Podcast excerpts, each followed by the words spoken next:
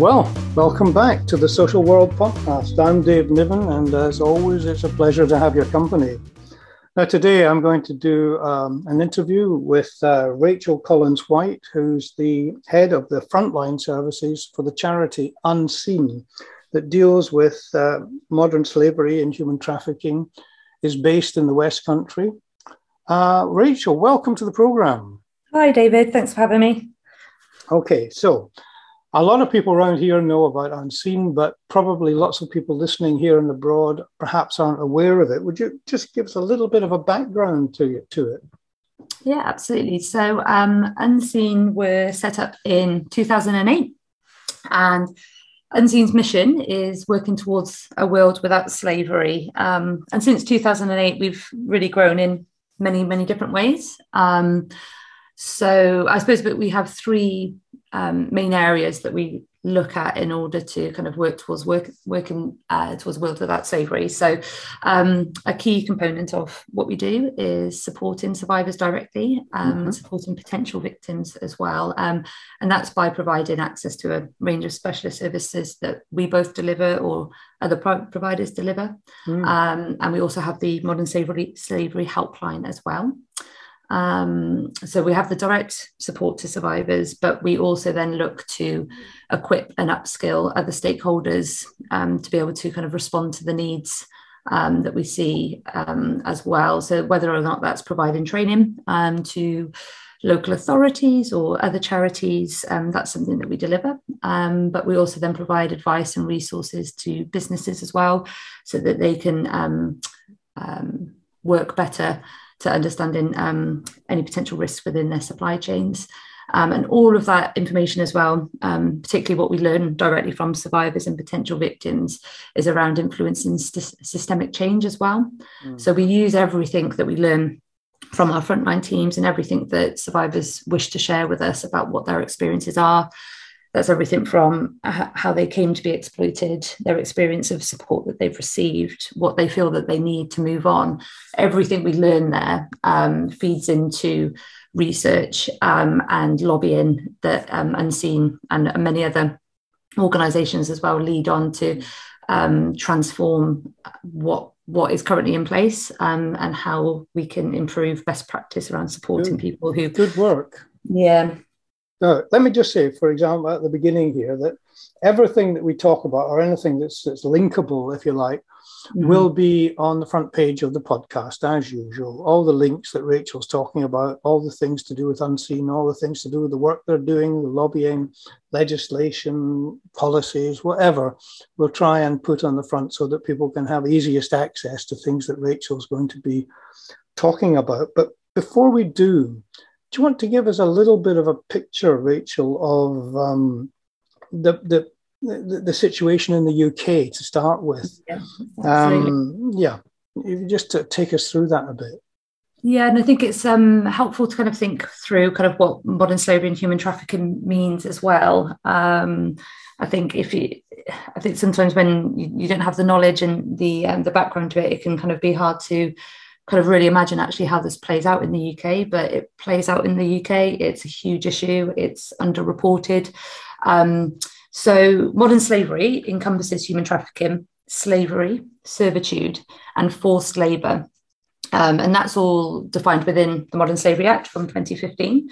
Um, human trafficking, um, which obviously sits under modern slavery, um, that consists of three components. So it's the action, means, and purpose of exploitation. So you're thinking through then kind of what happens, how it happens, and why it happens. Could you just um, again, could you just repeat that yeah. again a little bit slower? That's okay, so that people get the full impact of that. Yeah. So the human trafficking side, mm, the three um, things, yeah. yeah. Yeah. So it's based of three components. So action, means, and purpose.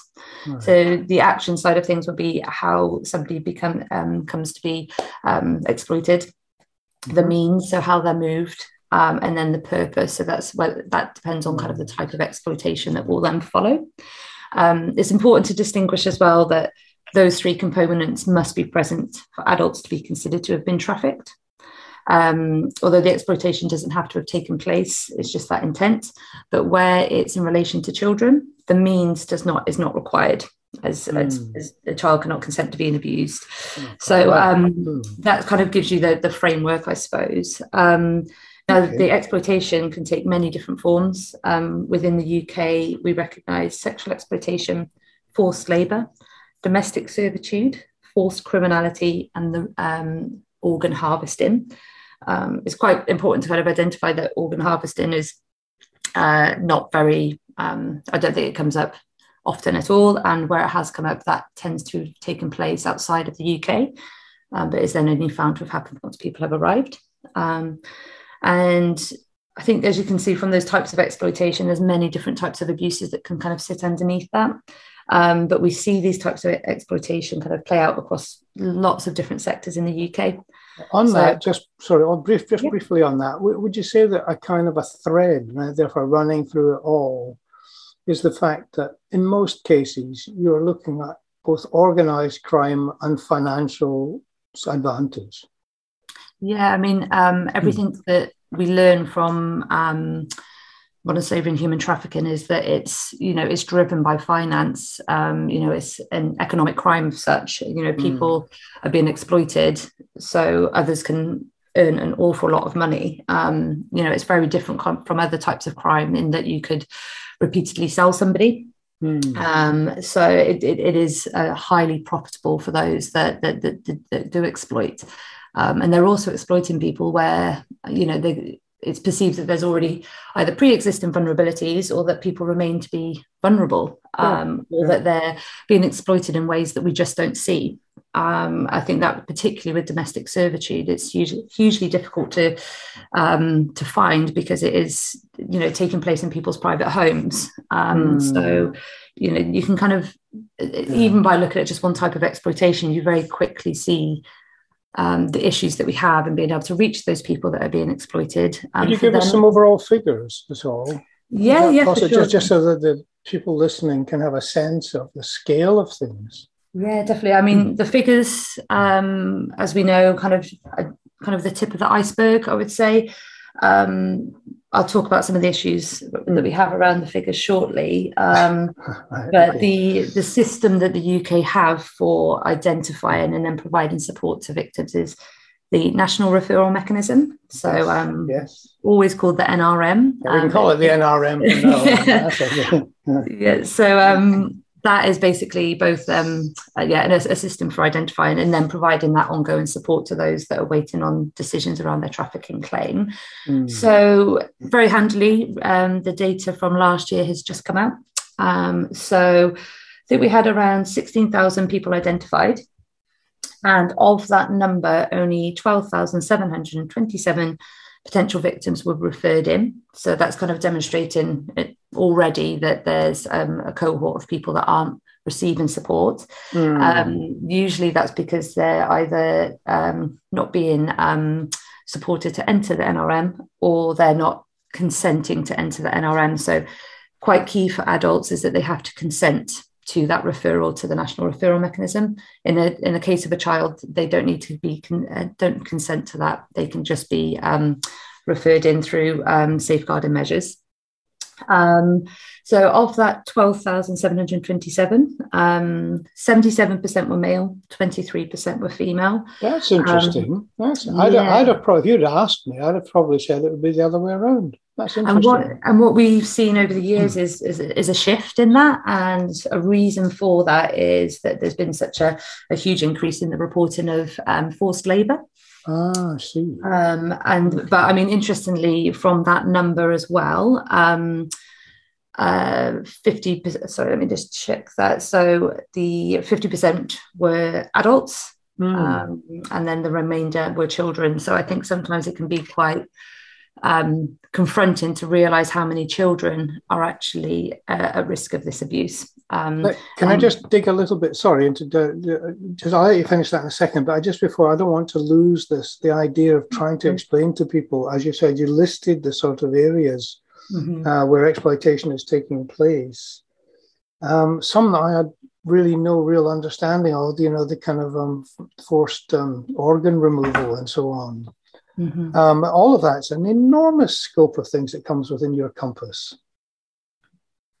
Yeah, absolutely. And I think I think that's probably one of the biggest challenges is that you know we're still learning an, an, awful lot about this as we go as well and i think you know you, you, see you see these differences in kind of themes and trends and where people are being exploited and how that's happening mm. um, so I think particularly where you see that shift in data as well, David, from from the NRM, yeah. you know, historically, I would say uh, sexual exploitation and therefore then women. That's not to say that men haven't been um, abused, but proportionally more it's mm. women. Um, that was probably one of the, the main themes that you would see from the data. But where we've then seen a focus on understanding the abuses that happen through forced labour that's where we've then seen the shift towards that. And then obviously that bigger representation of male. Now particularly for children um, mm. the issues that we're seeing around um, criminal exploitation and um, county lines um, is something that's then being shown through the data as well. So that's that's a real issue that everybody that's working within um, support services is facing at the moment. Yeah, well, the, the past, the, just the last podcast that I did, my guest was Christina Gavatas, who's just written some various books and is working with several police and crime commissioners to distribute to primary school children books about county lines, grooming, mm-hmm. etc., which is quite a good initiative. But I mean, it's absolutely spread like wildfire across the country in the last decade or so. Um, okay, look, you, you Unseen runs safe houses as well, don't you? Yeah. Uh, uh, where survivors um, can go. Do you want to say a, not only a little bit about that, but also a little bit about the kind of stories of the people that you look after? Yeah, for sure. So we um, we um, provide a, a, few different types of support services. So we started with our women's safe house.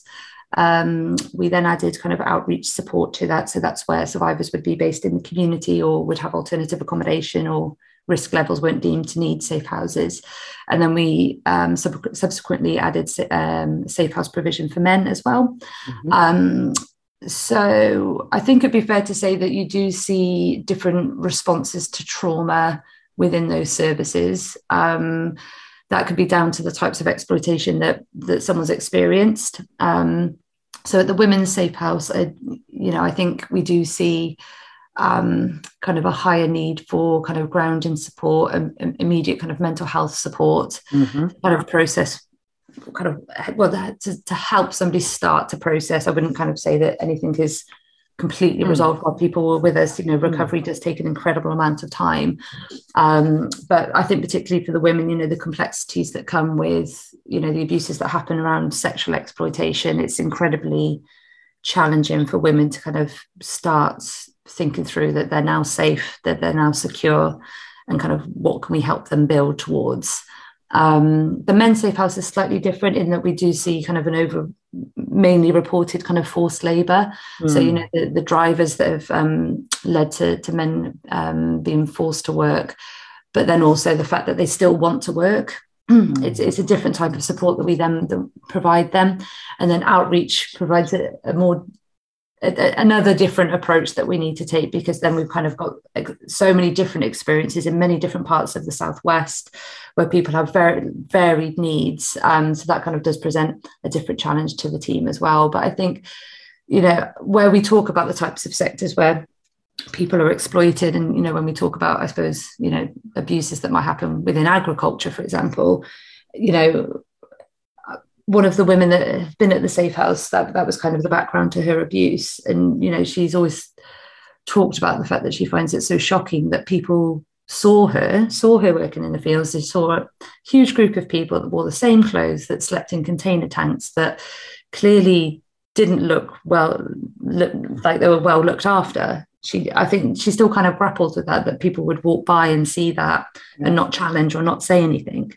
And i think you know when you kind of learn those experiences from survivors when they share their stories you know we're really kind of aware of it and you know you kind of see it in so many different areas. But i think you know one thing that i would say for people that listen to that podcast is that you know be be alert think about those indicators. How are mm. people being looked after? What is their body language like? You know there's there's so many hmm. things that could indicate that something's not quite right there. There's a um, massive amount of triggers in effect. Yeah. I've been looking at your website. I mean, it's it's it's crazy that, but that's also I think quite good because if people do just spend a few minutes thinking about it and looking at the work that you're doing and all the lists of kind of trigger points, if you like, that they might notice that might cause cause for concern I think that's terrific on, on, on your site, like some of the things you were saying, and also people appearing frightened, people fearing of violence, can't go around, they're always with somebody else, forced to stay here, forced to wear the same clothes,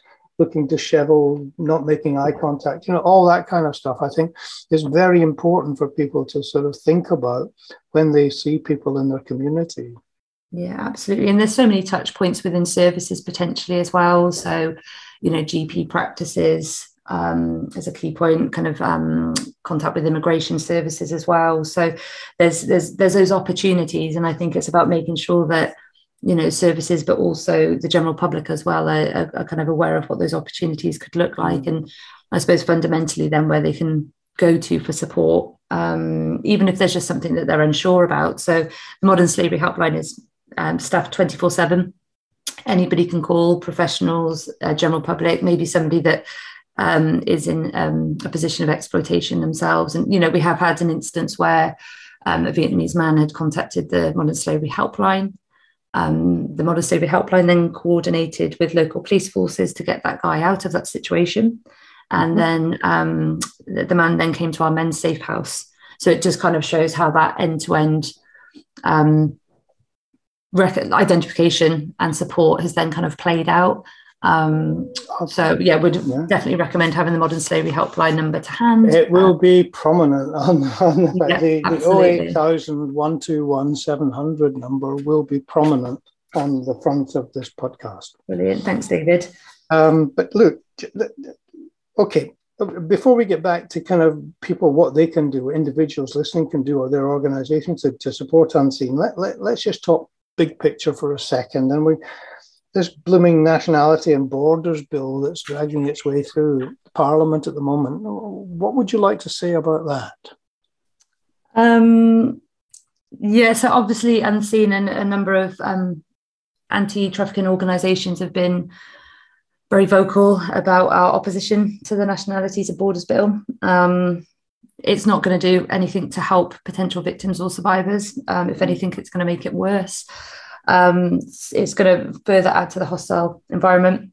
It's going to exacerbate the issues of modern slavery and it's going to leave more people vulnerable to exploitation. So, you know, the new border controls won't cut trafficking. Um, a lot of um, people referred into the NRM are um, people either can be here legitimately or are UK nationals as well. Mm. Um, so it's a, I suppose it's a misconception that um, all of the um, people referred in um, are migrants. Um, and many of the people, as I said, that we um, support are UK nationals as well. So, you know, even that at its core, it's it's difficult to see kind of the the rationale for the nationalities and borders but in that respect. So, um, we are yeah, lobbying as much as we can. Um, You're very disappointed with it, aren't you? Yeah, definitely. And I think particularly part five um, focuses on modern slavery and um, human trafficking as well. So, and I think a, a, key thing for this as well is there, there's no data to support what the government is saying as well in relation to um, a view that people are using the national referral mechanism, uh, uh, abusing it, I suppose, as a way to kind of stay in the country. And it's just not the case. So, you know, where there's been a positive decision around someone's human trafficking claim, um, you know, that's onwards of 90%. And that's a Home Office system that is um, reviewing people's um, claims and making that decision. So we're, we're, struggling to kind of see where those abuses are, are, kind of being played out. I can understand that. I mean, I've been talking yeah. to people uh, on the borders and countries bordering Ukraine, um, and, and that kind of flood of refugees that are leaving Ukraine, there are going to be hundreds, if not thousands, who are vulnerable and come here as well. And they will add to the concerns of people trying to protect the vulnerable. Mm-hmm. Um, and unseen is going to be one of them. But I mean, essentially, it's, it's not the right time for this legislation in its present form to happen. It just really does need um, much, much more improvement, I believe. But there we are. I, I think you would agree with that, wouldn't you? Yeah, absolutely. And you know, there's we've, we've just had the the fears that it's just going to drive everything underground. You know, um, people are going to be pushed further away from um, reaching out for support. Um, so it's just going to play into the hands of, of the traffickers, basically. And I think so that that that's one of the, the key issues that we're working on at the moment. And I think that kind of also feeds into the need for reform around the NRM as well. So um, I mm. thought it, over the years there's been a number of changes that have um, been added to, I suppose, the process of support that survivors are, are, are given when they're in the NRM. Mm. Um, a lot of that has been around kind of move on support. So once they receive their trafficker decision, um, whether that's a positive or a negative, there's different kind of support pathways from that. Um, so there's something about kind of adding bolt-ons of support to a system that's already flawed. um, so our view is that it does need kind of wholesale um, review. Surprise, surprise. I mean, look, I, I, mean, I understand that you know Unseen is a core group of people lobbying, uh, networking with other agencies, keeping relationships multi, you know, with multi kind of. Um, agency kind of workers on this as well. But at the same time, you do operate an outreach service, don't you? Yes. Um, do, you, do you want to just say a little bit about how that works? And, and do you need more support? Do you need more help? Do you need more volunteers? I mean, tell us what your shopping list is. Yeah, so our outreach service has grown massively over the last uh, last year. Um, so the numbers of people referred into our support have, have doubled. Um, and this is a service where we don't have a waiting list, which is a fantastic mm. thing to mm. say when Terrific. people are coming through. Um, you know, it's very responsive and, and we grow as I suppose the numbers that are being referred into grow.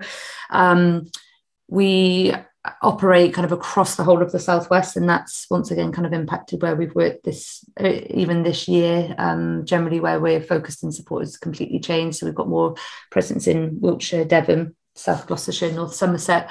Um, and that support, I mean, essentially, we're providing the same support that we would in the safe houses, but our response to risk and how we help manage that in the community is entirely different. And, you know, there is a huge focus on multi agency support there as well. But in addition to the support that has to be covered under the national referral mechanism, you know, we also mm. look to provide more holistic wellbeing support, resettlement support through kind of um, linking in with education, employment, and training. And that is the key part, I think, actually, um, support needed around helping people, you know, kind of build up those skills that are going to mean that actually when they leave the NRM and when they get their immigration decisions, or if they choose to stay in the UK, or if they return to their, their home country, they, they're taking with them skills and knowledge that will minimize the risk of re-exploitation. Yeah, which is terrific yeah. Just just on the volunteers for a second there, the outreach. I mean, you, provide training, I presume. Uh, yes. Yeah. I mean, and, and and presumably you're still you're always looking for suitable volunteers. Well, at the moment, um, all of the support is delivered with with our outreach team, but we are kind of looking to kind of grow um, okay. support okay. we can have through volunteers. But I would say you know, um, all of the additional activity that we do. So that includes the Modern Slavery Helpline, which doesn't receive mm. any government funding, by the way. Um, um, and then also the additional support that we provide around um, the national referral mechanism support. Um, that's something that we're always looking to develop in response to kind of what survivors are telling us that they need. And I think that's the key thing when we look at need and reform around the NRM or actually how we develop our services we need to hear from survivors about what they need, not what the NRM kind of puts in place for them. And it's things um, that have gone on for years, isn't it? Because I, I believe that nearly 50% of, um, of individuals who got in touch with the national referral mechanism say they were um, exploited as children. Yeah, yeah. And I think it's it kind of just shows the scale of the issue as well um, mm. in that you know people are either suffering abuses as a child which then follows through to adulthood um, but i think the it just it just really kind of paints an issue that you know it's not it's, it's not a static issue it kind of sits across so many different areas and so many different services and as i said david we're kind of continuously learning about it as mm. well um, so i think I, I, suppose a call to kind of any professionals or public that would listen to the, the podcast as well is to really do as much as you can to understand the possible indicators that um, right. might be present for, for where you might work, um, but also kind of what reporting steps you can follow. So, um, you know, are you a first responder that can complete an NRM referral? Um, can you complete a duty to notify?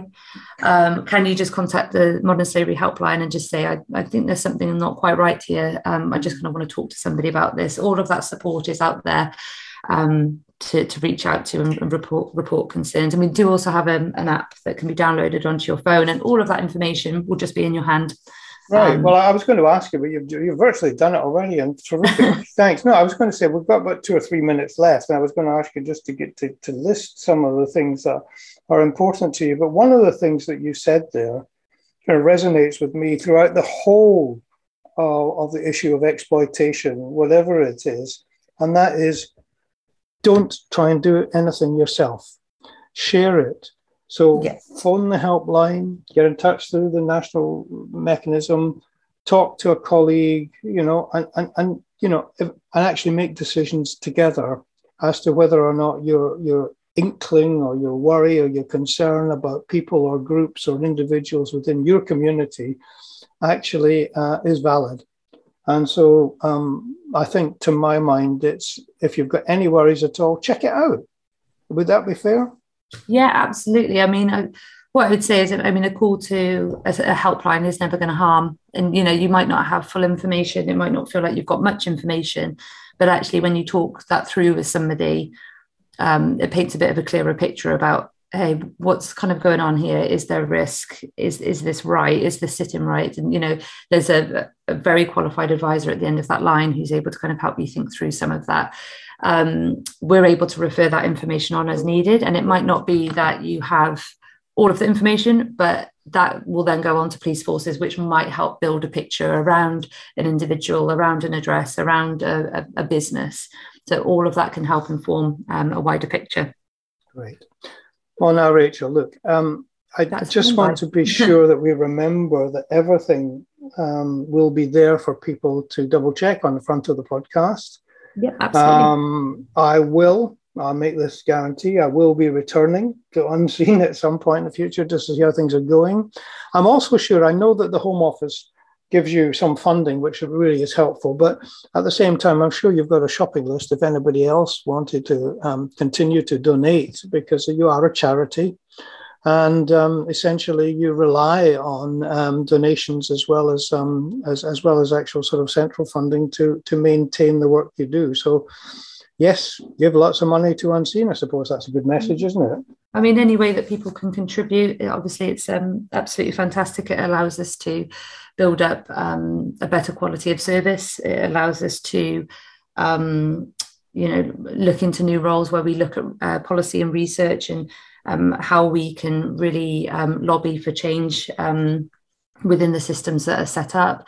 It allows us to be able to, to provide more and do better. And as I said, with the referrals that we're receiving in, this is only continuing to increase and it's only continuing to increase in terms of the complexities that we see as well. So, um, I suppose not to sound too pessimistic, but the, the picture isn't looking better. And I think when we've got that with the context of the Nationalities and Borders Bill as well, it's only going to make things worse. Um, so any way that people can help, of course, will be massively appreciated by us at Unseen.